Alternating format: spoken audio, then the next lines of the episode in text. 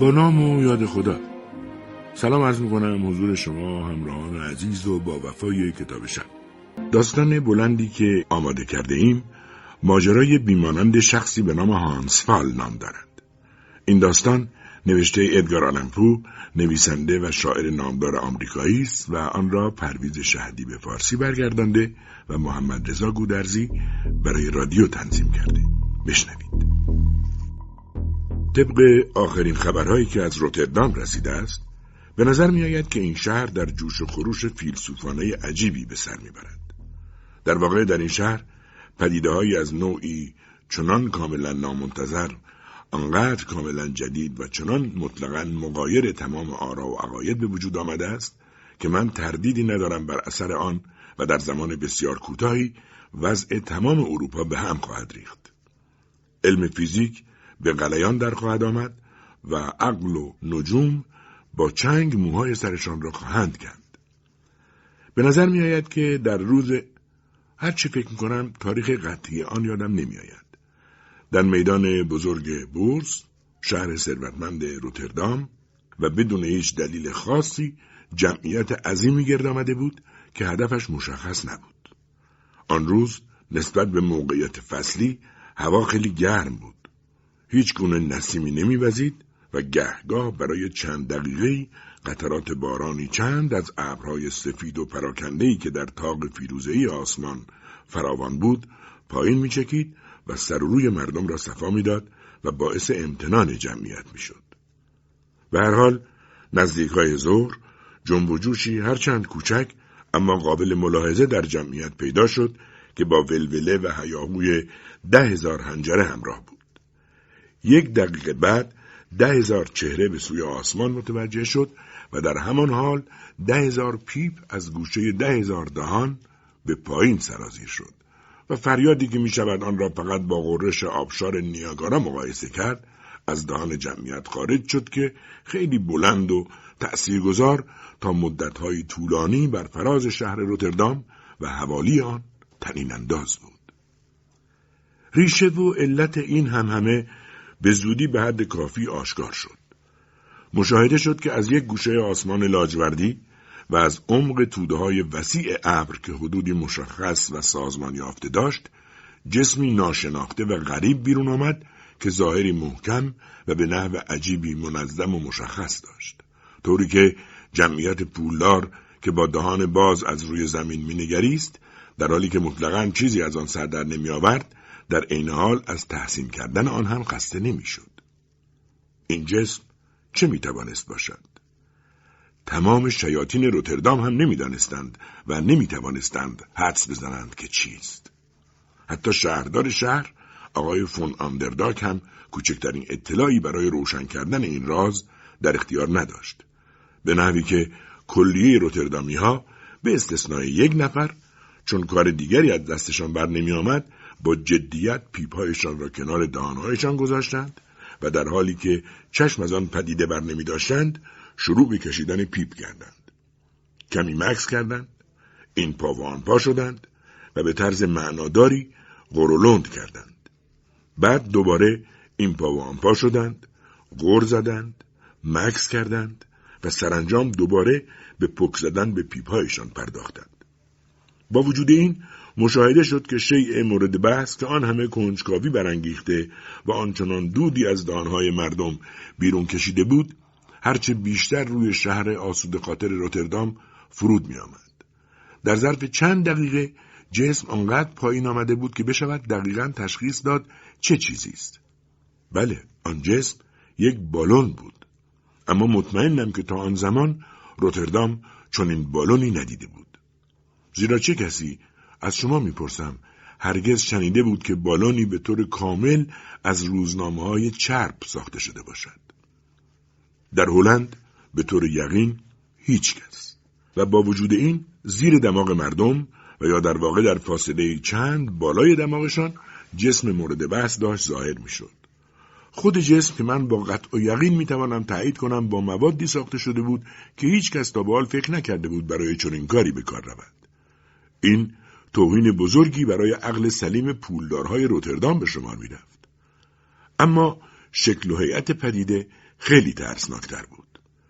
ظاهر آن مانند شبکلاه عظیمی بود که به یک دیوانه تعلق داشت که آن را به شکلی کج و موج بر سر گذاشته باشد و هنگامی که جمعیت آن را از نزدیک بررسی کرد چیزی از این شباهت کم نشد.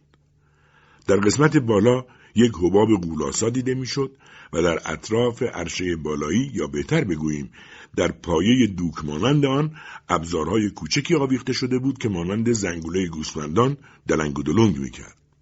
اما آنچه که از اینها هم عجیبتر و غیرعادیتر بود چیزی شبیه یک کلاهپوست آمریکایی غولاسا و خاکستری رنگ بود که به عنوان محل نشیمن بالون مزین به نوارهای آبی رنگ و دارای ابعاد بسیار بزرگ بود و یک نوار سیاه و یک حلقه نقره‌ای هم داشت.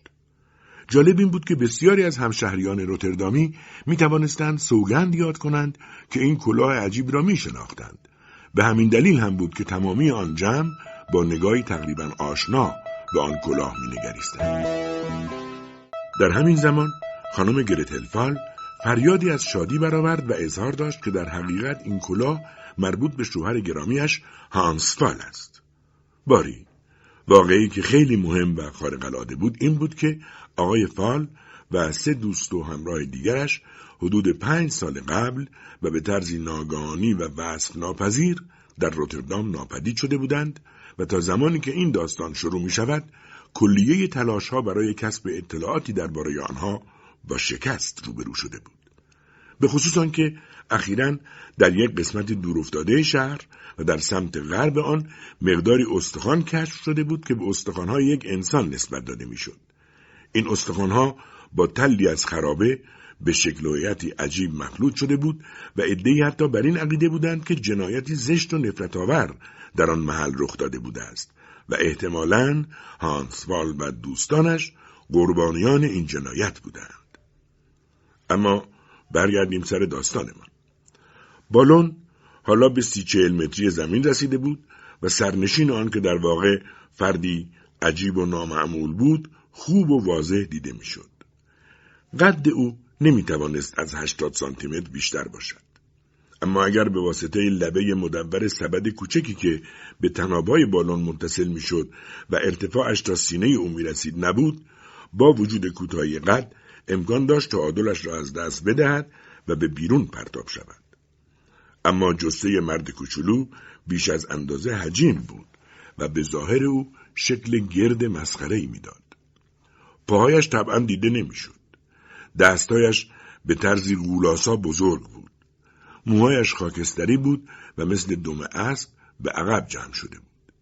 بینیش به طرز شگفت‌انگیزی بلند، خمیده و قرمز بود. چشمانش گرد و درخشان و نافذ، چانه و گونه‌هایش هرچند به سبب کهنسالی چین برداشته بود پهن و متورم و پرحجم بود، اما در دو طرف سرش امکان نداشت چیزی به عنوان گوش دید. این آقای کوچک مضحک لباس بلندی از ساتن آبی آسمانی و شلوار چسب رنگارنگی که در محل زانوها با حلقه‌های نقره‌ای تنگ شده بود بر تن داشت. نیمتنش از پارچه زرد و براق بود. کلاه کوچکی از تافته سفید به شکل بانمکی یکوری روی سرش گذاشته بود و برای کامل کردن این پوشاک عجیب شالگردنی ارغوانی رنگ دور گردن داشت که دو سر بسیار بلند آن با گره‌ای بزرگ روی سینه‌اش آویزان بود.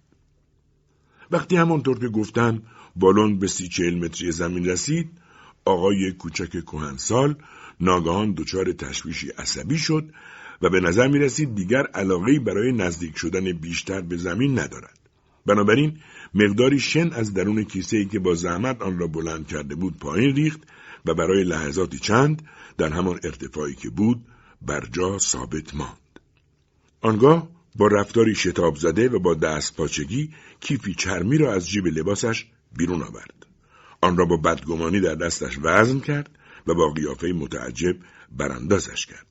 بالاخره کیف را گشود، نامه‌ای را که با لاک قرمز مهرموم شده و با نخی به همان رنگ پیچیده شده بود بیرون آورد و آن را درست جلوی پای شهردار جناب فون آندرداک روی زمین انداخت. شهردار محترم خم شد آن را بردارد، اما هوانورد که همچنان در تب و تاب بود، چون به نظر می آمد دیگر کاری برای انجام دادن ندارد که او را در روتردام نگه دارد، شروع کرده بود به آماده شدن برای عزیمت و چون برای این کار میبایست از وزنهایش کم میکرد، شش کیسه شن را بدون اینکه زحمت خالی کردنشان را به خود بدهد یکی بعد از دیگری پایین انداخت و از بخت بعد همگی یکی یکی روی پشت شهردار بیچاره افتاد و باعث شد که او شش بار در مقابل تمام روتردامی ها دولا و راست شود. با وجود این نباید تصور کرد که آندرداک بزرگ این عمل پیرمرد کوتاه‌قد را بی جواب گذاشته باشد.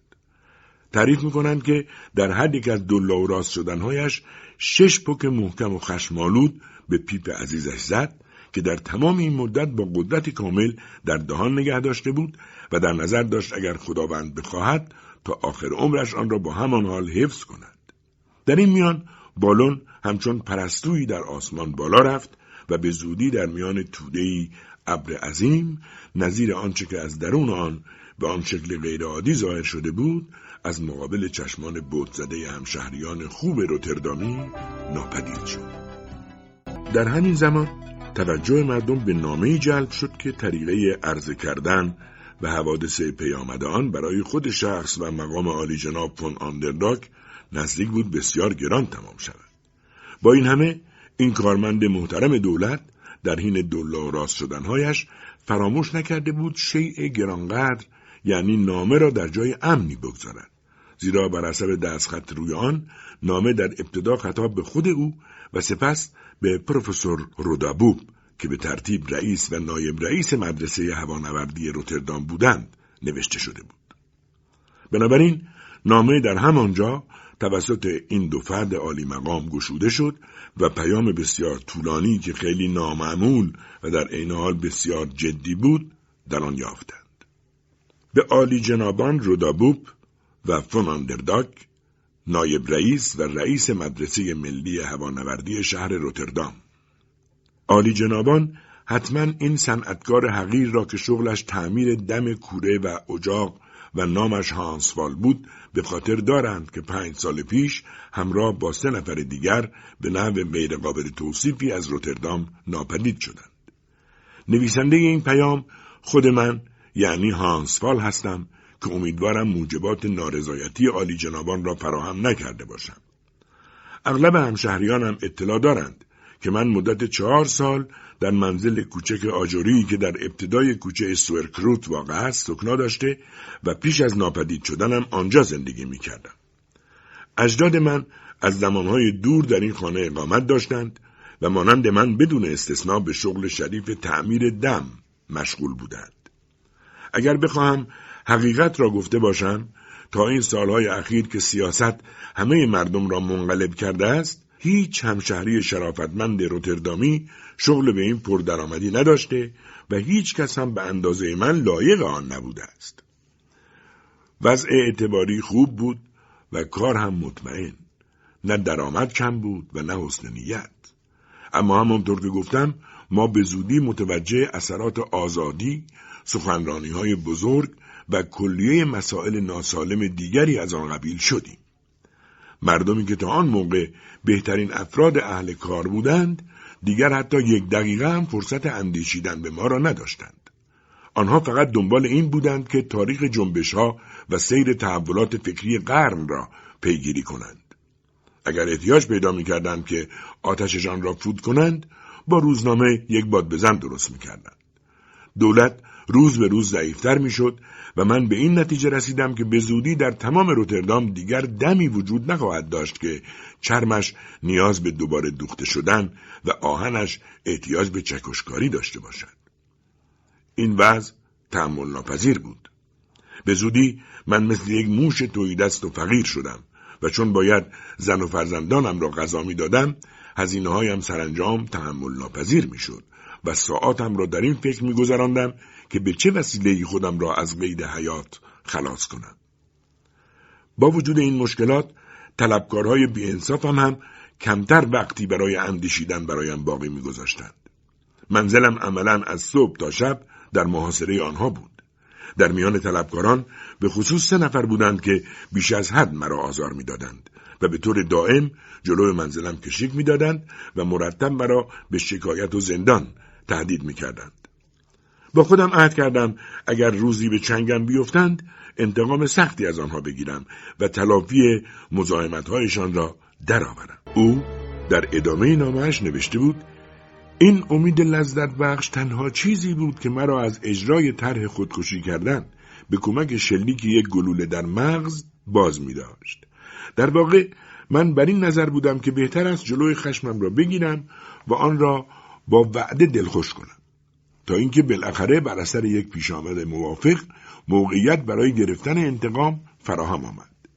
یک روز که موفق شده بودم از چنگ آنها فرار کنم و بیشتر از حد معمول خودم را سرفکنده و مأیوس میافتم، بی هدف به پرسه زدن در کوچه‌های تاریک و دورافتاده ادامه دادم تا اینکه سرانجام با بساط یک کتاب فروش برخورد کردم.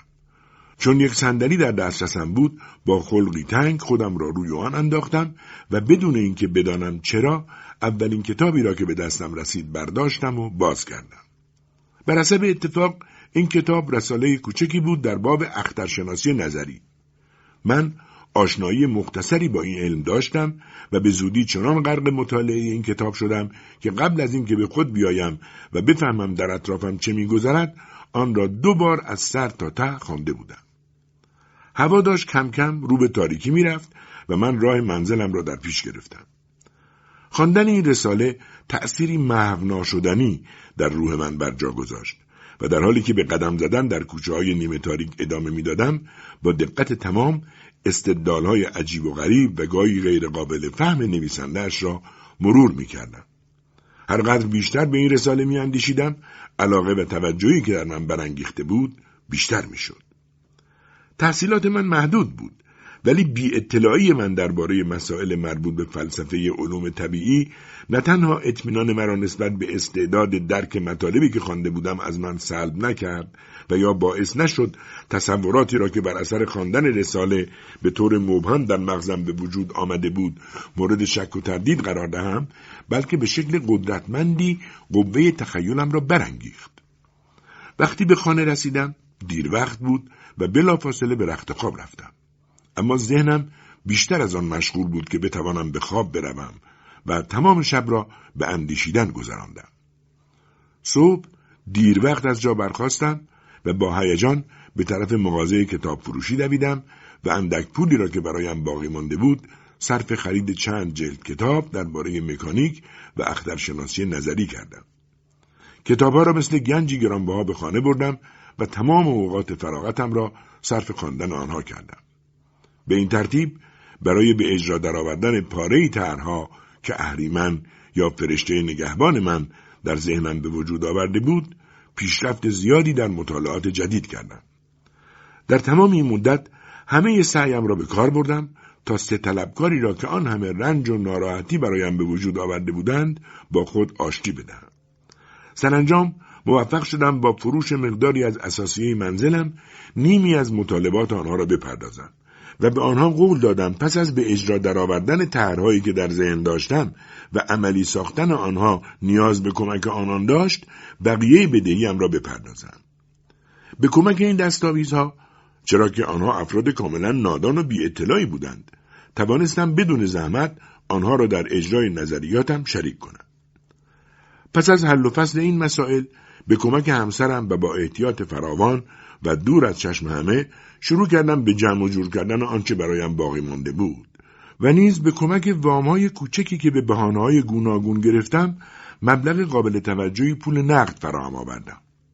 البته با کمال شرمساری اعتراف می‌کنم بدون اینکه کوچکترین نگرانی نسبت به امکانات بازپرداخت آنها به خود راه دهم. به هر حال به کمک این امکانات مادی توانستم در دفعات مختلف این وسایل را فراهم آورم.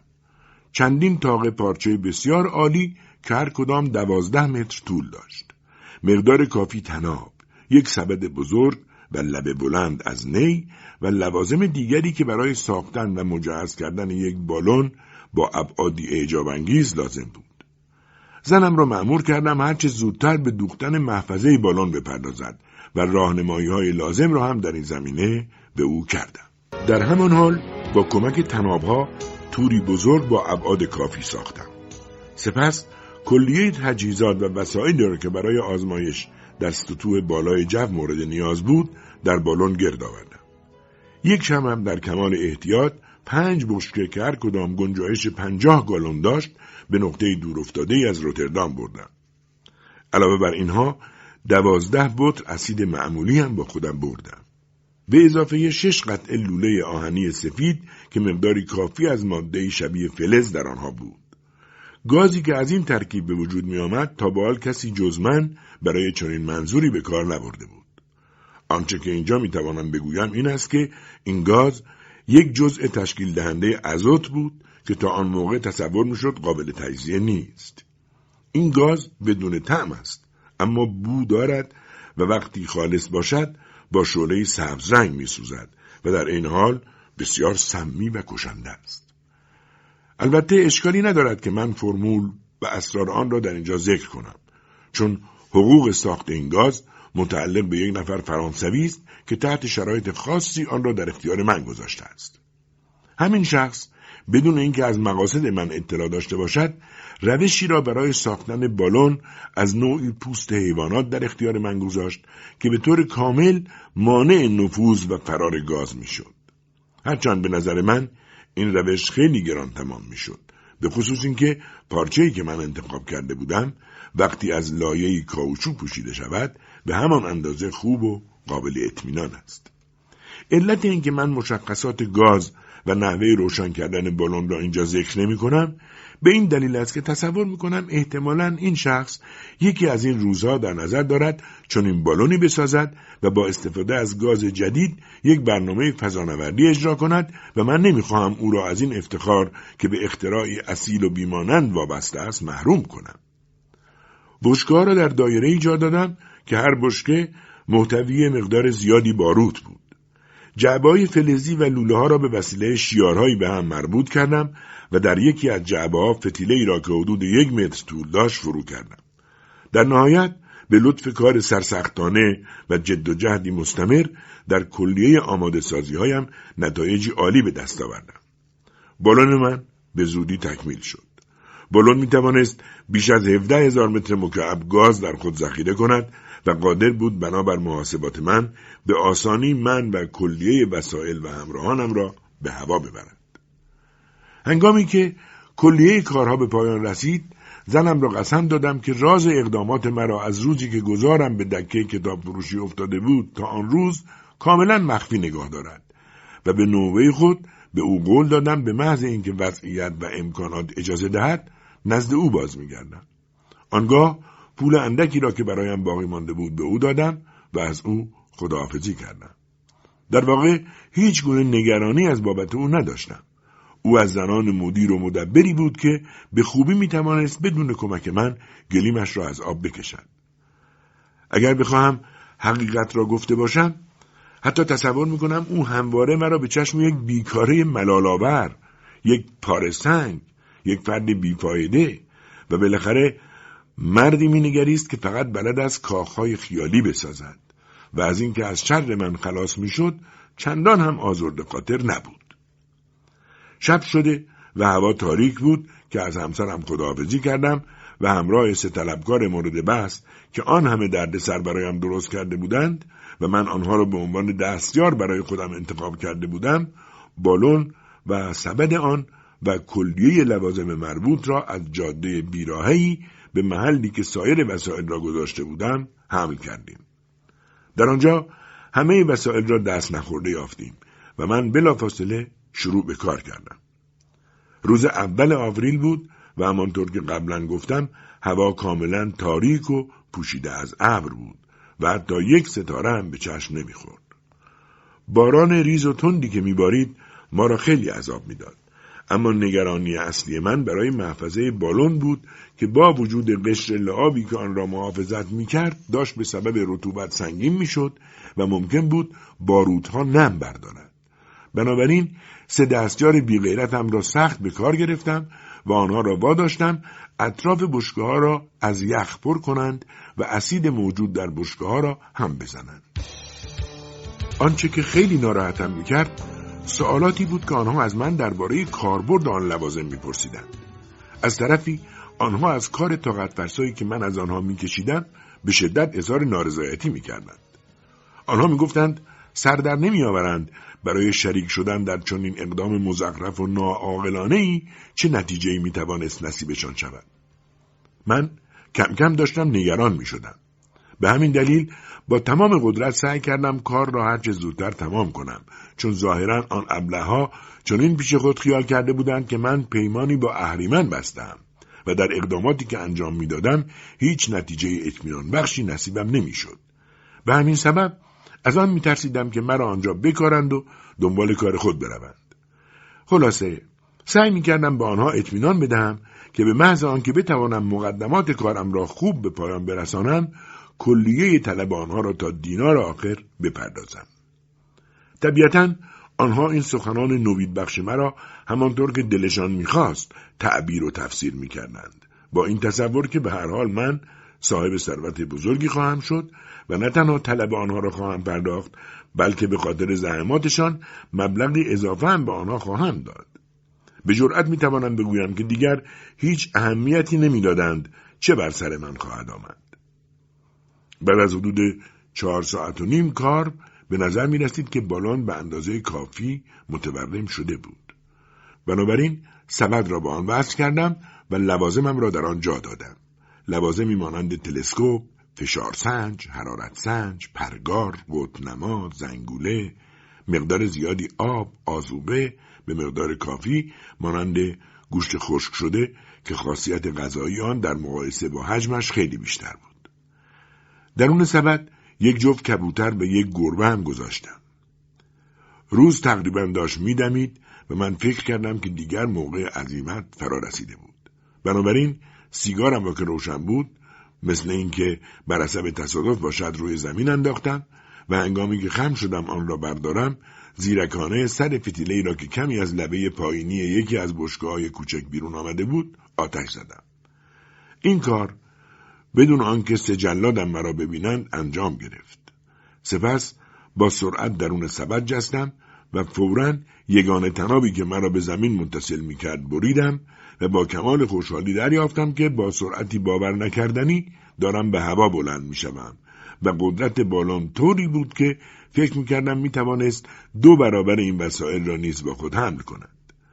وقتی زمین را ترک می‌کردم، حرارت سنج نوزده درجه سانتیگراد را نشان می‌داد. هنگامی که به ارتفاع پنجاه متری رسیدم، غرشی عظیم و صدای انفجار وحشتناکی همراه با گردبادی از آتش و تکه سنگ و چوب و فلز شعله‌ور مخلوط با اعضای تکه پاره شده بدن انسان به بالا تنوره کشید. نزدیک بود قلبم از ترس بایستد. آن موقع فهمیدم که چاشنی بمب را زیاد گرفته بود. اول بالون روی خود تا شد، بعد با سرعت عجیبی شروع به انبساط کرد. آنگاه با شتابی سرسام‌آور شروع به چرخیدن دور خود کرد و سرانجام در حالی که مانند یک انسان مست تلو تلو می‌خورد، مرا از درون محل نشیمن به بیرون پرتاب کرد. در این حال در ارتفاعی دلهره‌آور به صورت واژگون در حین صعود، بر اثر تقدیر پای چپم در تنابی که تصادفاً از شکافی در عمق سبد آویزان بود گیر کرد و به همان حال آویزان باقی ماندم. مطلقاً غیر ممکن است بشود وحشت و دلهره مرا در چنان موقعیتی درک کرد. با حالتی پرتشنج دهانم را برای نفس کشیدن باز می کردم و احساس می کردم چشمانم دارد از حدقه بیرون می پرد. حالت تهوع ناجوری بر من چیره شد و سرانجام از هوش رفتم و دیگر چیزی نفهمیدم. چه مدت در آن حال بودم نمیتوانم به درستی بگویم، ولی هنگامی که چشم گشودم و تا حدی به خودم آمدم، دیدم روز در حال دمیدن بود و بالون در ارتفاعی اعجاب انگیز بر فراز اقیانوس در حال حرکت بود و در کرانه‌های این افق وسیع و تا آنجا که می توانستم ببینم اثری از خشکی دیده نمی شد. با وجود این وقتی به خود آمدم، آثار عدم تسلط بر مشاعرم را احساس کردم. دستایم را یکی پس از دیگری جلوی چشمانم گرفتم و با تعجب از خودم پرسیدم چه حادثه‌ای باعث شده بود رگهایم آنطور باد کند و ناخنهایم آنچنان کبود شود. بعد با دقت سرم را معاینه کردم و آن را به هر طرف تکان دادم و با دستهایم همه جای آن را لمس کردم تا بالاخره مطمئن شدم خوشبختانه سرم آنطور که تصور می کردم به بزرگی بالون نشده است. در همین موقع به نظرم رسید که درد شدیدی در قوزک پای چپم احساس می کردم و کم کم موقعیت خاصم را درک کردم. اما عجیب اینجاست که نه احساس ترس داشتم و نه شگفتی. بیشتر حالتی ناشی از خوشنودی، ناشی از اندیشیدن به مهارتی بود که باید به کار می بردم تا از آن وضعیت نامعمول خلاص شدم. و باز عجیب این بود که مطمئن بودم از آن موقعیت سالم نجات می یابم. برای چند دقیقه در تفکری عمیق فرو رفتم. سپس با احتیاط تمام دستهایم را به پشتم بردم و قلاب بزرگ آهنی را که به کمربندم ختم شده بود باز کردم و در حالی که این وسیله را میان دندانهایم گرفته بودم سعی کردم گره کراواتم را باز کنم. در حال انجام این کار چند بار به علت خسته شدن بیش از حد ناچار شدم استراحت کنم، اما سرانجام موفق به باز کردنش شدم. قلاب را به یک سر کراوات گره زدم و برای اطمینان خاطر سر دیگر آن را محکم به مچ دستم گره زدم. بعد با کوششی شگفت‌آور بدنم را بلند کردم و قلاب را به طرف سبد پرتاب کردم و توانستم با همان حرکت اول آن را از بالای سبد بگذرانم و به لبه مدور آن گیر بدهم. در این حالت بدنم با بدنه سبد زاویه‌ای چهل و پنج درجه تشکیل می‌داد. هرچند با افق به شکلی موازی قرار گرفته بودم، شاید یک ربع ساعتی به حالت تعلیق و در آن وضعیت نامعمول باقی ماندم بدون اینکه کمترین کوششی برای خارج شدن از آن انجام دهم، زیرا در آرامشی عجیب و حالت سعادت آمیز احمقانه‌ای فرو رفته بودم. اما این وضعیت روحی به زودی از میان رفت. جای خود را به احساسی از ترس، خوف و ناامیدی داد. در واقع خون که تا آن موقع در رگهای سر و گردنم جمع شده بود و حالت هیجان ثمربخشی را در من ایجاد کرده بود به حالت طبیعی خود بازگشت و روشنبینیم برمیگشت و همین امر باعث میشد که خونسردی و شهامتی را که برای مقابله با آن وضعیت لازم بود از دست بدهم. اما خوشبختانه این احساس ضعیف چندان به طول نینجامید و ناامیدی به کمکم آمد و با تلاش‌های دیوانه‌وار خودم را با تشنج و چند بار با تکانهای شدید به طرف بالا پرت کردم تا بالاخره انگشتهایم که مثل گیره شده بود محکم لبه سبد را گرفت و در حالی که بدنم را پیچ و تاب می دادم نفس زنان و عرق ریزان با سر به درون سبد افتادم.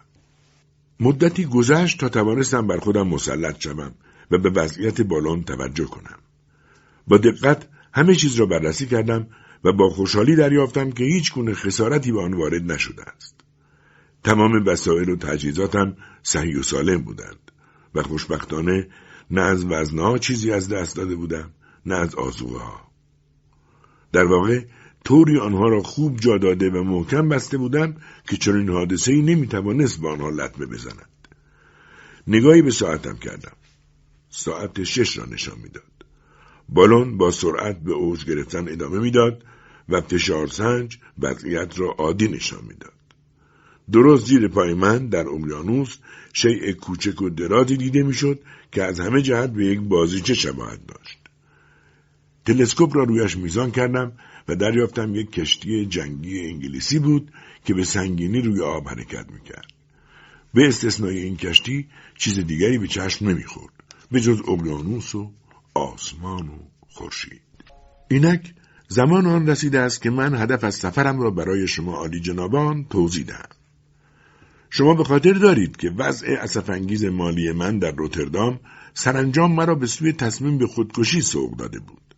البته من از زندگی کردن متنفر نشده بودم، اما طوری در تنگنا قرار گرفته بودم که بیش از آن نمیتوانستم تیره روزی‌های تصادفی را که روزگار نصیبم کرده بود تحمل کنم. در چنین حالت روحی رساله‌ای که در آن کتاب فروشی خواندم عرصه جولانگاهی را برای تصورات من گشود. این بود که تصمیم گرفتم زندگی کنم، اما عزیمت کنم و دنیا و مردمان آن را ترک کنم و اگر بتوانم بدون توجه به همه مسائل راهی برای خود تا کره ماه باز کنم. برای این کار اولین موضوعی که میبایست مد نظر قرار دهند فاصله قطعی کره ما از زمین بود. فاصله تقریبی بین مرکز این دو کره برابر با پنجاه و نه برابر طول شعاع زمین در منطقه استوا است، یعنی حدود دویست و سی و هفت هزار مایل. اگر من می توانستم به طریقی هنگامی که ماه در نزدیکترین نقطه مدار خود به دور زمین بود خودم را به آن برسانم، فاصله محاسبه شده به نحو محسوسی کمتر می شد. فکر کردم که واقعاً این فاصله بسیار است، هرچند دور از دسترس نیست. روی زمین بارها اتفاق افتاده است که مسافرت‌هایی با سرعت شصت مایل در ساعت انجام شود و دلایل زیادی است که می توان تصور کرد سرعتی بیشتر از آن هم میسر است. به هر حال با سنجش میزان سرعتی که بالون من داشت، برای رسیدن به سطح کره ما به بیشتر از صد و شصت و یک روز وقت نیاز داشتم. البته دلایل زیادی وجود داشت که مرا به این نتیجه رساند که سرعت تقریبی من خیلی بیشتر از شصت مایل هم میتواند بشود. چون این ملاحظات اثر عمیقی بر من به جا گذاشت، تصمیمم را گرفتم. موضوع دومی که میبایست به آن توجه کنم و اهمیت خاصی داشت، فشار هوا و قوه جاذبه بود. بر حسب فشار سنجم و تحقیقاتی که قبلا صورت گرفته بود، میدانستم وقتی یک کیلومتر از سطح زمین فاصله بگیرم، حدود یک سیوم توده جو را پشت سر گذاشتم و اگر دو کیلومتر فاصله بگیرم، نیمی از قسمت قابل توزیع هوایی که کره زمین را در بر میگیرد، پشت سر گذاشتم. همچنین محاسبه شده است که در ارتفاعی معادل یک درصد قطر کره زمین هوا چنان رقیق و کم خواهد شد که هیچ موجود زنده‌ای به هیچ شکل نمی‌تواند در آن دوام بیاورد.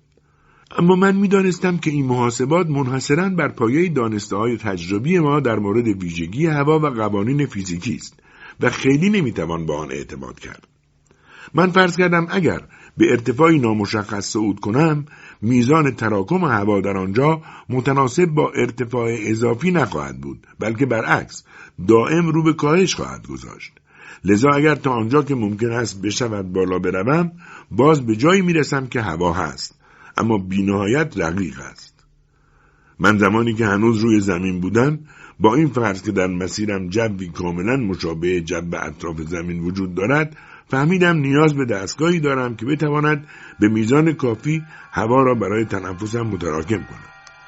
بنابراین با مقداری پول و زحماتی زیاد این دستگاه را تهیه کردم.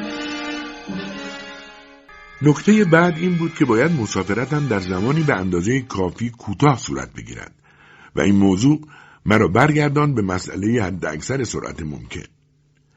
همه می دانند که بالون‌ها در مرحله اول صعودشان دارای سرعتی نسبتاً کم هستند و این به سبب نیروی جاذبه زمین است. با بالاتر رفتن من و کم کردن از وزن محتویات بالون، قطعاً سرعتم خیلی بیشتر از آن خواهد شد که در ابتدا داشتم. پس باید در ارتفاع بالا لنگر و سایر وزنهای تعادلی را از بالون بیرون میانداختم و آن را سبک میکردم تا سرعتم بیشتر شود. در این حال با نزدیک شدن به ما، نیروی جاذبه ما هم کمک میکرد تا سریعتر به آن برسم. مشکل دیگری که نگرانی ایجاد میکرد این بود که میدانستم در صعود به ارتفاعات خیلی بالا، علاوه بر مشکلات تنفسی، انسان در سر و سایر اعضای بدنش ناراحتی‌هایی احساس میکند که اغلب با خونریزی بینی و علائم نگران کننده دیگر همراه است و هر قدر که انسان بالاتر برود، تحمل این ناراحتی‌ها دشوارتر میشود.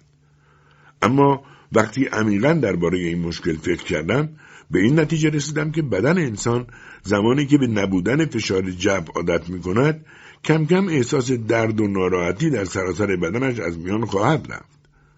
و برای تحمل این مشکلات من به ساختمان محکم و مقاوم بدنم اطمینان کامل داشتم. باری، زمانی که به ارتفاعات خیلی بالا رسیدم، مشاهده کردم که سرعت بالون طوری است که نیازی ندارد از کیسه‌های شن چیزی پایین بیاندازم.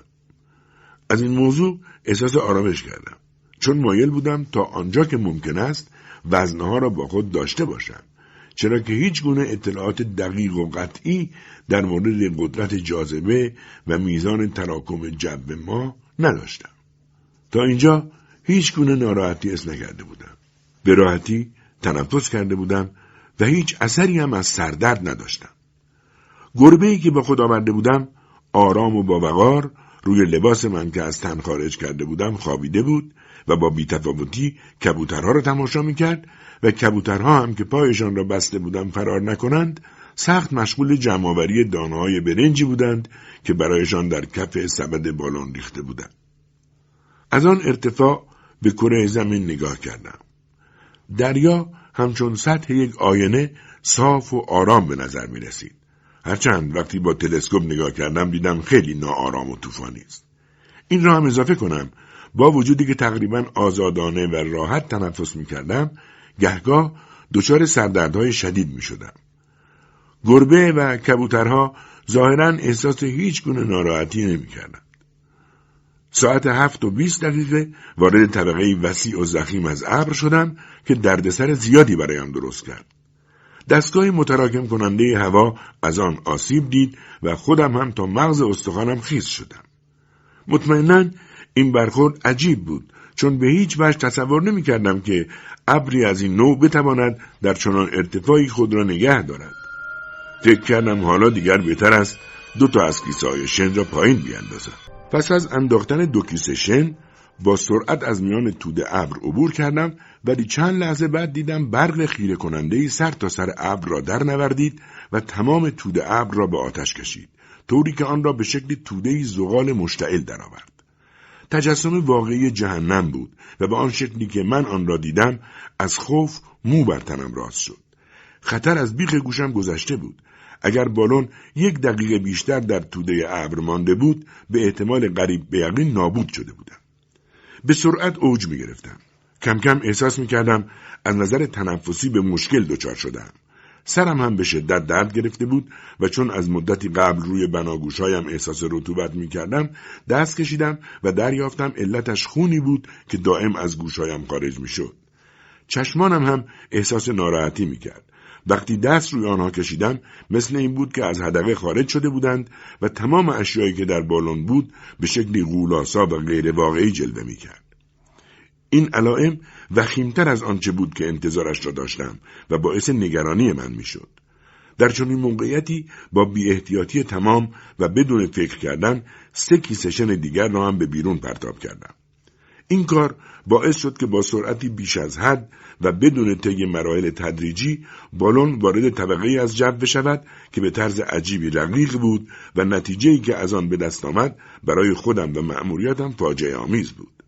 ناگهان دچار لرزه‌ای شدم که پنج دقیقه طول کشید و حتی هنگامی هم که تا حدی برطرف شد با زحمت و در فواصل طولانی آن هم توأم با تشنج می‌توانستم نفس بکشم، در حالی که در تمام این مدت خون با شدت از بینی، گوشها و حتی کمی هم از چشمهایم بیرون میزد. کبوترها به نظر میآمد دچار اضطراب فراوانی شده بودند و تلاش میکردند فرار کنند. در همان حال گربه به طرز رقت‌آوری میو میو میکرد و از این طرف به آن طرف سبد تلو تلو میخورد. زمانی که پی بردم با پایین انداختن وزنها چه بی‌احتیاطی بزرگی مرتکب شده‌ام خیلی دیر شده بود و حالم خیلی منقلب بود. دیگر چاره‌ای نداشتم جز اینکه در انتظار مرگ بمانم. دردهایی که در تمام بدنم احساس می‌کردم باعث می‌شد نتوانم کوچکترین تلاشی برای نجات زندگیم به خرج دهم. با زحمت می‌توانستم فکر کنم و سردردم دقیقه به دقیقه افزایش می‌یافت. فهمیدم که به زودی فکر و حواس خود را از دست خواهم داد. ناگهان یاد بلایی افتادم که بر سر سه نفر طلبکارم آورده بودم و ترس از عواقب آن که در صورت برگشتن در انتظارم بود. همین باعث شد که دیگر از کشیدن یکی از طنابهای دریچه خروج گاز محفظه خودداری کنم. آنگاه روی کف سبد خوابیدم و سعی کردم حواس و نیروی بدنیم را متمرکز کنم. دقایقی بعد تصمیم گرفتم اقدام به فست کنم، اما چون نیشتر نداشتم ناچار شدم این کار را به شکل دیگری انجام دهم. سرانجام توانستم به کمک تیغه چاقو یکی از رگ‌های بازوی چپم را باز کنم. تا خون تازه شروع به بیرون آمدن کرد به نحو بارزی احساس کردم حالم بهتر شده است و زمانی که به قدر نیم لگن کوچک خون از بدنم رفت علائم خطرناکی که قبلا در من به وجود آمده بود اغلبشان به کلی ناپدید شد. با وجود این صلاح ندانستم سریع از جا بلند شدم. بلکه پس از آن که محل نیشتر را بستند حدود یک ربع در جای خود بی حرکت ماندند. بعد از این مدت از جا بلند شدم و خودم را آزادتر و سبکتر یافتم. در واقع از تمام ناراحتی هایی که از ساعتی قبل به من دست داده بود تقریبا خلاص شده بودم. البته مشکل تنفسی هم هنوز برطرف نشده بود و فکر کردم به زودی مجبور خواهم شد دستگاه متراکم کننده هوا را به کار بیاندازم. در این زمان وقتی به گربه‌ام نگاه کردم دیدم راحت همانطور روی لباسم آرام گرفته است و با بهت فراوان دریافتم که طی این مدت پنج بچه گربه به دنیا آورده است. هرچند انتظار این مسافران اضافی را نداشتند، در مجموع این ماجرا باعث خوشحالیم شد. ساعت هشت صبح به ارتفاع هفده مایلی رسیده بودم. به این ترتیب متوجه شدم سرعت اوجگیریم به طور محسوسی اضافه تر شده است. البته دردهای سر و گوشهایم به طور متناوب و با شدت به سراغم می آمد و گهگاه دچار خونریزی بینی هم می شدم. ولی در مجموع ناراحتی‌هایم خیلی کمتر از آنی بود که انتظارش را داشتم. فقط دقیقه به دقیقه تنفس کردن برایم دشوارتر می‌شد و به دنبال هر نفسی که می‌کشیدم سینه‌ام دچار تشنج می‌شد. در این موقع دستگاه تراکم هوا را باز کردم طوری که هر لحظه خواستم بتوانم آن را به کار بیاندازم. منظره زمین در این بخش از صعودم واقعاً با شکوه شده بود. بالاخره چون متوجه شدم کبوترها کاملا ناآرام شدند، تصمیم گرفتم آنها را آزاد کنم. اول بند یکی از آنها را که خالدار بود باز کردم و آن را روی لبه سبد قرار دادم. خیلی مضطرب به نظر می رسید. با نگرانی به اطرافش می نگریست و بالهایش را به هم می زد. در حالی که با صدای بلند بغبغو می کرد، اما نمی توانست تصمیم به پرواز کردن بگیرد. بالاخره من آن را گرفتم و چند متری در فضا پرتاب کردم. ولی همانطور که انتظارش را داشتم نه تنها کوششی برای پایین رفتن نکرد بلکه به شدت تلاش کرد خود را به سبد برساند. بالاخره موفق شد به محل اولیه‌اش روی لبه سبد برگردد. اما هنوز خوب مستقر نشده بود که سرش روی سینه خم شد و روی کف سبد افتاد و مرد. کبوتر دیگر دچار سرنوشت تأسف‌انگیز همجنس خود نشد.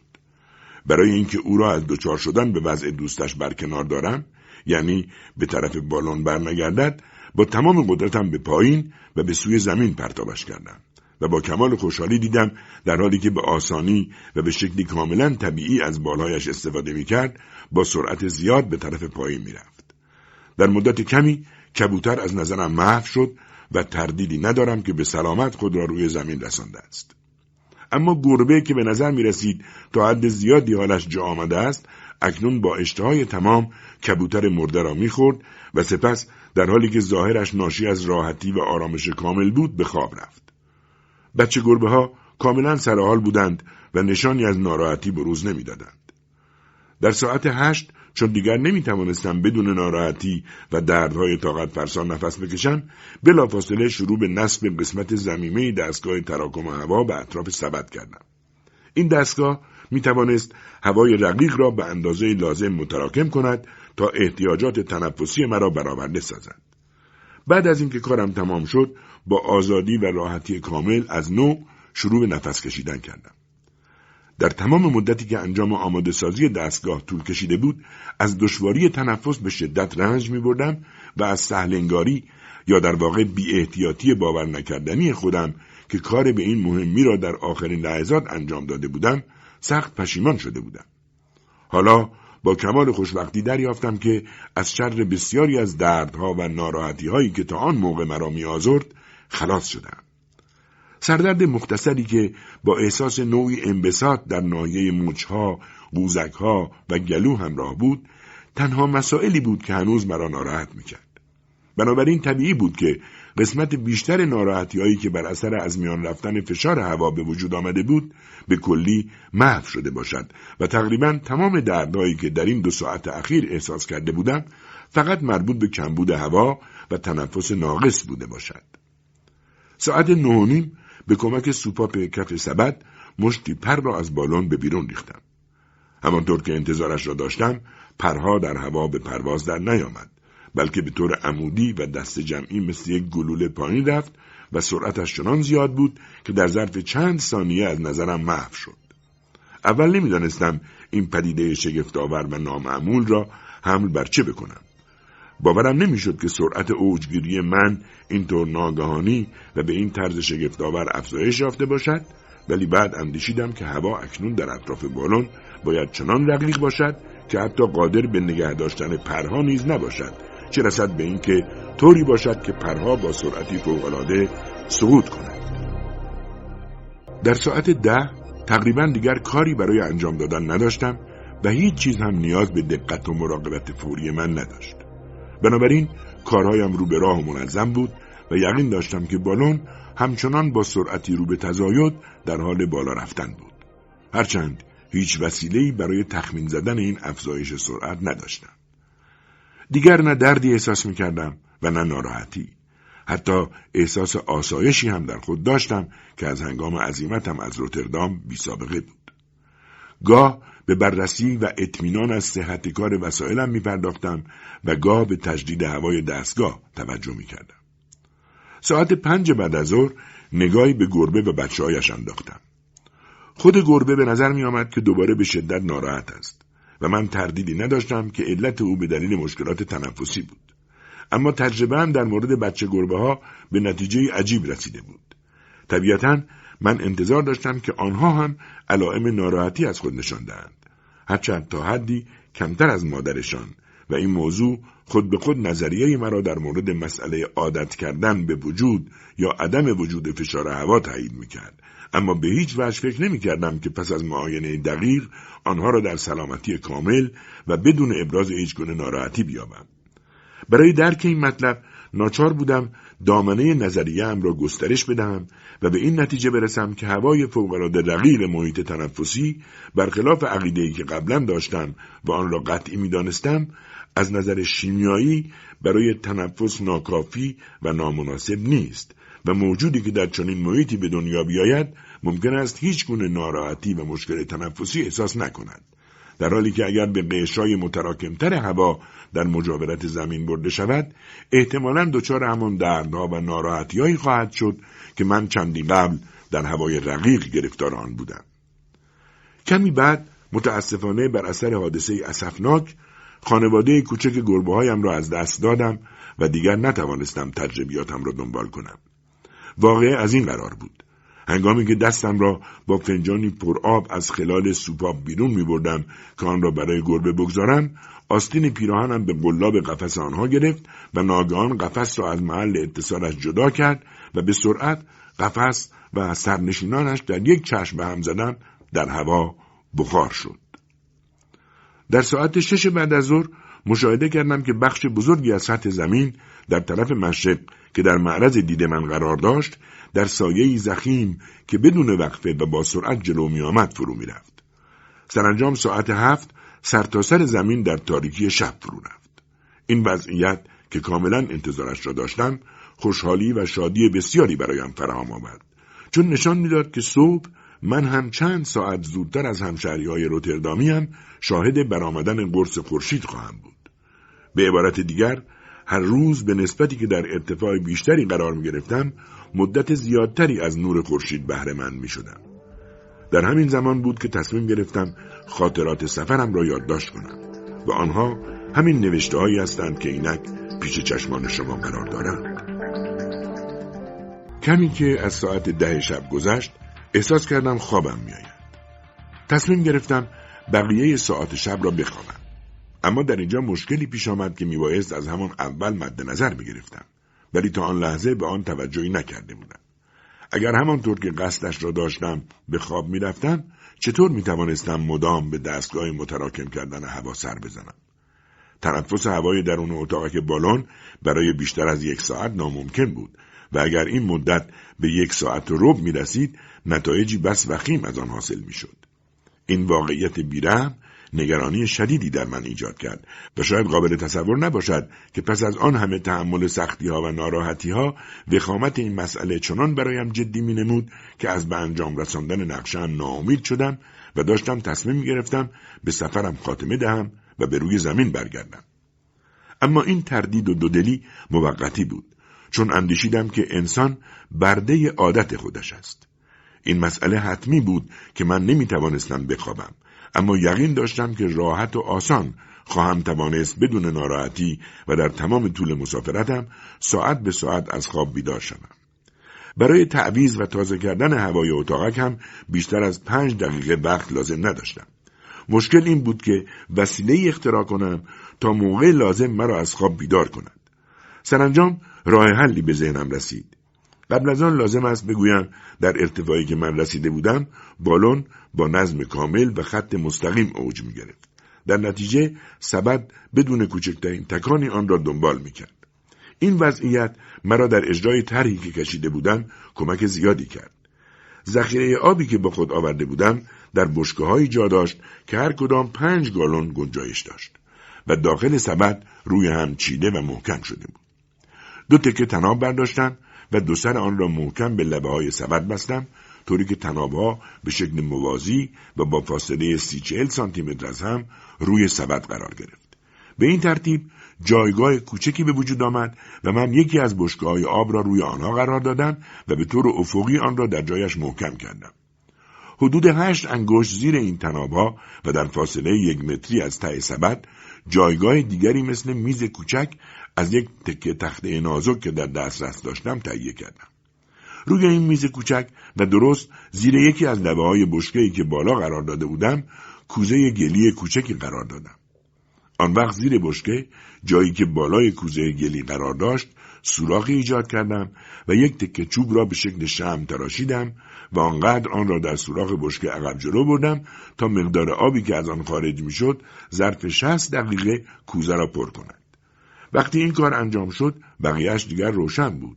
رخت خوابم را کف سبد طوری گذاشته بودم که سرم درست زیر دانه کوزه قرار می گرفت.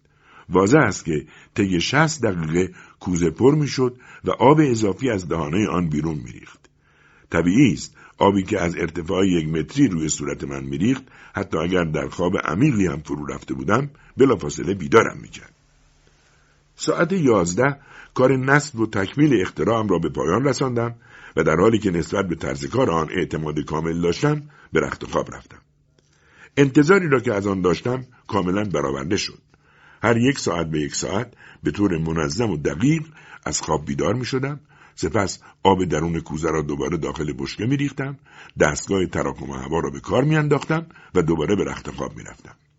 این بیدار شدنهای منظم برخلاف آنچه که فکر می کردم هیچ گونه ناراحتی برایم ایجاد نکرد و هنگامی که بالاخره از جا برخاستم ساعت هفت صبح بود و خورشید بالای افق دیدم قرار داشت. دو روز دیگر بدون پیش آمدن مسئله خاصی سپری شد. دستگاه تراکم هوا خوب و منظم کار میکرد و بالون بدون هیچ لرزش آشکاری به طرف بالا صعود میکرد. سرما شدید بود و من مجبور بودم خودم را با دقت در پالتو ضخیمی بپیچم. وقتی که ظلمت زمین را در خود میگرفت، با اینکه هنوز چند ساعتی بالون در معرض تابش خورشید قرار داشت به رخت خوابم رفتم. ساعت آبیم با دقت تمام کارش را انجام میداد و من جز در فواصلی که بیدار می شدم و کارهای لازم را انجام می دادم به خواب عمیقی فرو می رفتم و وقتی باز بیدار می شدم بقیه روز را به مطالعه می گذراندم، چون فراموش نکرده بودم که مقدار کافی کتاب همراه خودم بیاورم. یک روز صبح زود از خواب بیدار شدم و با خوشحالی تمام به تماشای آنچه که تردید نداشتم قطب شمال است پرداختم. بله، قطب شمال بدون هیچ تردیدی آنجا زیر پای من قرار داشت، اما افسوس در چنان ارتفاعی قرار گرفته بودم که هیچ چیز را نمی توانستم به وضوح تشخیص بدهم. آنچه که معلوم بود این بود که بزرگترین قطر قابل رویت زمین جلوی چشمم بود.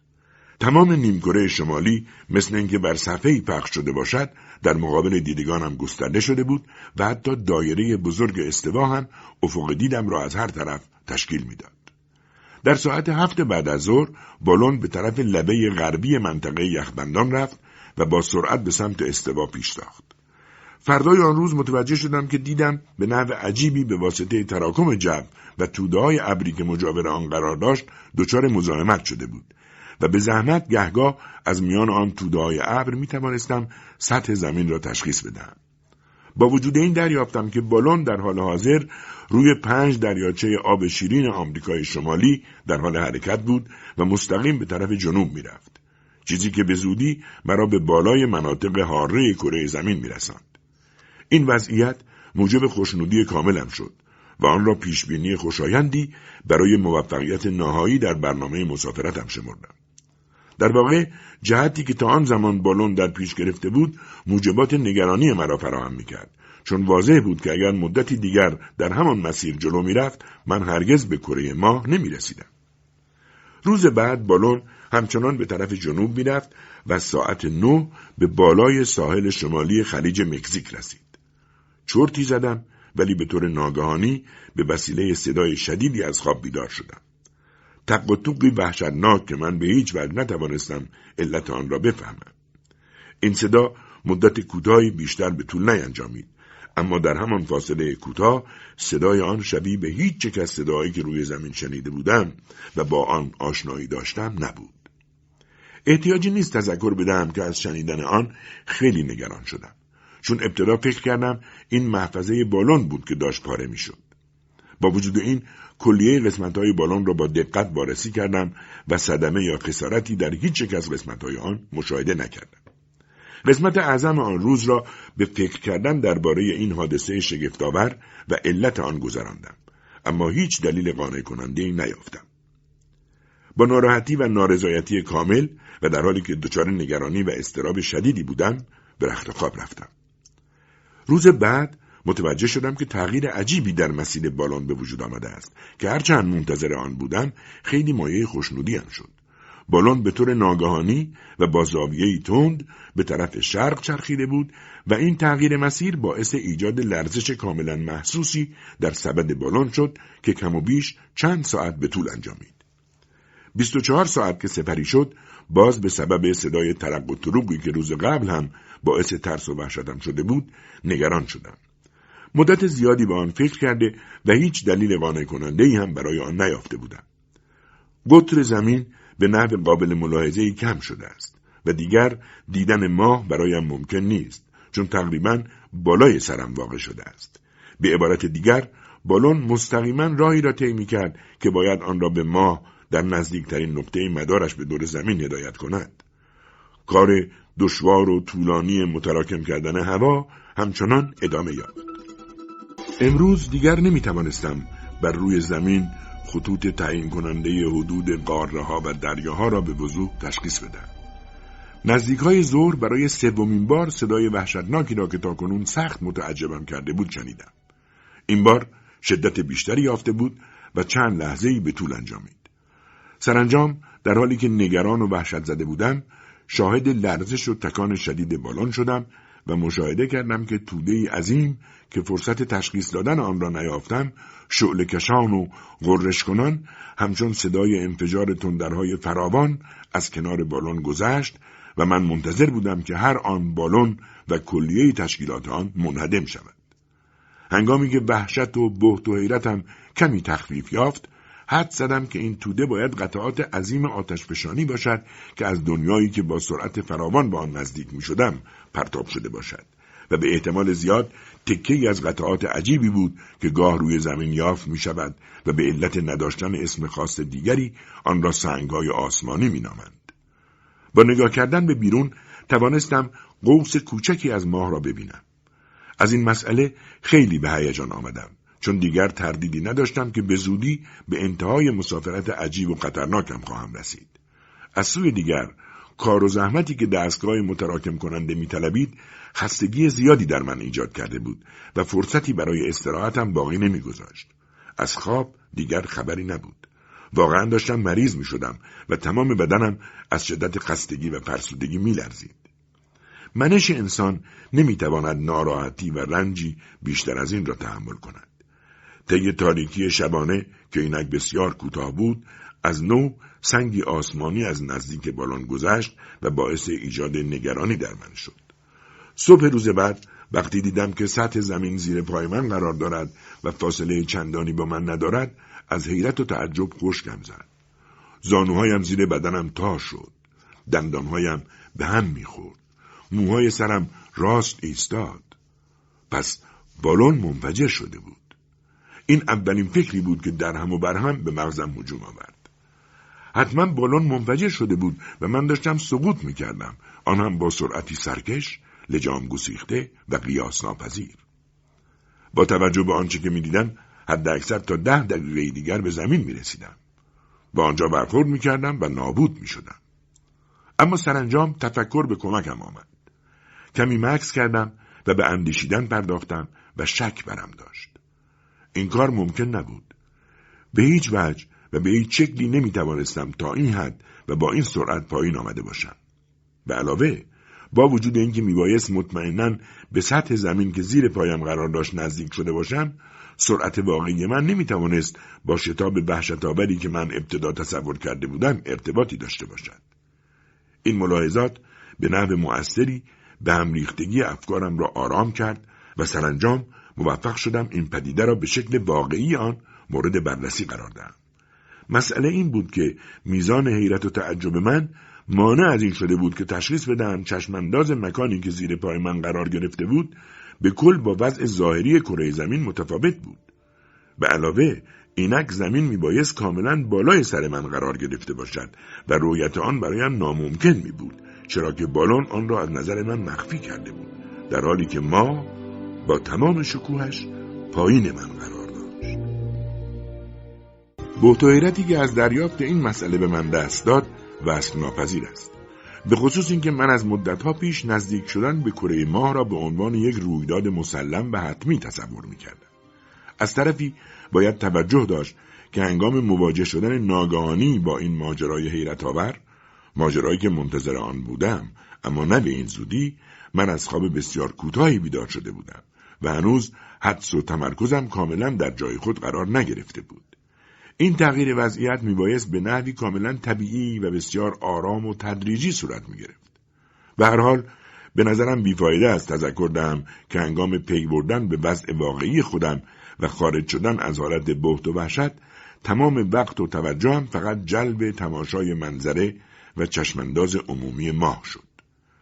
سطح ماه زیر پای من به شکل خطوط مشخص یک نقشه گسترش می‌یافت و با وجود اینکه حدس می‌زدم هنوز فاصله قابل توجهی بین من و آن وجود داشت، ناهمواری‌های آن با چنان وضوح عجیبی جلوی چشمانم رسم می‌شد که به هیچ وجه نمی‌توانستم واقعیت آن را دریابم. در اولین نظر فقدان کامل وجود اقیانوس، دریا و حتی دریاچه و هر گونه رودخانه بر سطح آن به عنوان نشانه‌های عجیب وضع جغرافیایی کره ما به شدت نظر مرا به خود جلب کرد. با وجود این تعجب‌آور است اگر بگویم مناطق مسطح بزرگ و رسوبی مشاهده می‌کردم و بیشتر سطح قابل دیدن ماه را کوه‌های آتشفشانی دوکی شکل که بیشتر به آثار هنری می‌مانست تا به پدیده‌های طبیعی پوشانده بود. بلندترین قله آن از سه یا چهار مایل بلندتر نبود. نقشه‌ای که من سعی می‌کنم از مناطق آتشفشانی ماه بکشم، بهتر از هر توضیح دیگری وضع عمومی سطح ماه را برای شما مشخص خواهد کرد. اغلب این کوه‌ها در حال فوران بودند و از سنگ‌هایی که حالا از پایین به هوا پرتاب می‌شد و از کنار بالون می‌گذشت و تعدادشان هم هر لحظه بیشتر می‌شد، می‌توانستم حدس بزنم که درجه حرارت و خروش و فوران آنها تا چه حد بود. روز بعد متوجه افزایش فوق‌العاده حجم ظاهری ماه شدم و سرعت رو به افزایش فرود آمدن بالون باعث نگرانی من شد. به خاطر دارید که اصولاً وقتی من بررسی امکانات سفر به کره ماه را در ذهن خودم آغاز کردم، فرض وجود جوی با تراکم مناسب حجم کره ماه در محاسبات من بخش بزرگی را اشغال کرده بود و این فکر برخلاف نظریات مخالف فراوان در این مورد و حتی اقرار می‌کنم برخلاف نظریه عمومی دایر بر این که هیچ گونه جوی در اطراف کره ماه وجود ندارد، در تخیل من رسوخ کرده بود.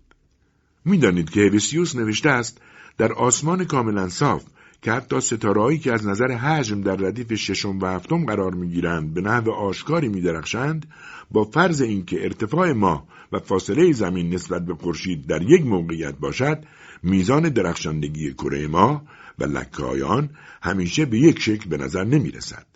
با توجه به این موقعیت‌ها واضح است که علت این پدیده نه در جو زمین و نه در چشم نظاره‌گر، بلکه به سبب جوی است که در اطراف ماه وجود دارد. کاسینی هم نوشته است که زحل و مریخ و سایر سیاره‌های منظومه شمسی هنگام رصد از طریق ما شکل کرویشان به حالت بیضی در می‌آید، در حالی که هنگام رصد از راه‌های دیگر هیچ گونه تغییری در شکل آنها مشاهده نمی‌شود. بنابراین می‌توان اینطور استدلال کرد که در پاره‌ای موارد، اما نه همیشه، ما در پدیده‌ای متراکم پیچیده می‌شود که قادر است پرتوهای ستارگان دیگر را بشکند. همه این مسائل باعث می شد که من برای فرودی آرام و سالم بر سطح کره ما روی حضور جوی فرضی که متراکم بود حساب کرده بودم. در غیر این صورت، یعنی اگر این فرض من بیهوده و پوچ می بود، چاره دیگری نداشتم جز اینکه منتظر بمانم تا بر سطح ناهموار کره ما خرد و خاکشیر شدم. فاصله من به طور نسبی کم بود و هیچ نشانه‌ای از افزایش متراکم هوای اطراف بالون مشاهده نمی‌کردم و در عین حال تلاشم برای متراکم کردن هوای داخل بالون به هیچ وجه کم نشده بود و همه اینها مرا با شدت می‌ترساند. امروز صبح نزدیک ساعت نه، در حالی که به طرز وحشتناکی به سطح کره ماه نزدیک شده بودم و به شدت می‌ترسیدم، ناگهان با خوشحالی تمام دریافتم که پیستون دستگاه تراکم هوا تغییراتی را در میزان تراکم آن نشان می‌دهد. ساعتی بعد دلایل زیادی داشتم که یقین کنم میزان تراکم به اندازه قابل توجهی افزایش یافته است. هنگام ظهر با کمی تردید به استقبال خطر رفتم و تناب قسمت بالای اتاقک را کمی شل کردم و چون دیدم ناراحتی یا مزاحمتی ایجاد نشد، کاملا شکاف‌های اتاقک را باز کردم و سبد را آزاد کردم. ولی همانطور که میبایست انتظارش را میکشیدم، سردرد شدیدی همراه با تشنج که نتیجه فوری آزمایشی اینطور عجولانه بود یقه‌ام را گرفت. اما چون این ناراحتی‌ها و مشکلات مسائل تنفسی آنقدر شدید نبود که زندگی مرا به خطر بیاندازد، تصمیم گرفتم تا آنجا که میتوانم آنها را تحمل کنم، به خصوص اینکه امیدوار بودم هر قدر به قشرهای متراکمتر جو نزدیک میشوم این ناراحتی‌ها کم کم از بین برود. در هر حال این نزدیک شدن به سطح ما با سرعتی وحشت‌آور خیلی نگران کننده بود. بنابراین یک دقیقه هم وقت را تلف نکردم و همه وزنهایم را پایین انداختم. بعد بشکه‌های آبم را، بعد دستگاه متراکم کننده هوا و در نهایت همه اشیایی که در سبد وجود داشت. اما کار مهمی صورت نگرفت و من همانطور با سرعتی زیاد سقوط میکردم. به عنوان آخرین وسایل باقی مانده، پالتو، کلاه و چکمه هایم را پایین انداختم، بعد به توری سبد آویزان شدم. پیش از آن که مثل یک گلوله روی سطح ماه بیفتم، فقط فرصت پیدا کردم ببینم که منطقه محل سقوط من از خانه‌های کوچک عروسکی پوشیده شده بود و در قلب یک شهر تخیلی و عجیب واقع شده بود. فرود که آمدم، خود را در میان موجودات کوچک و کوتاه‌قدی دیدم که کوچکترین کلمه‌ای بر زبان نمی‌راندند و هیچ کدام هیچ زحمتی به خود برای کمک کردن به من نشان نمی‌داد. آنها در حالی که دست‌هایشان را به کمر زده و قیافه احمقانه‌ای به خود گرفته بودند، جلوی من ایستاده بودند و ضمن اینکه اداهای مسخره‌ای در می‌آوردند، به من و به بالون نگاه می‌کردند. من با تحقیر و تنفر نگاهم را از آنها برگرداندم.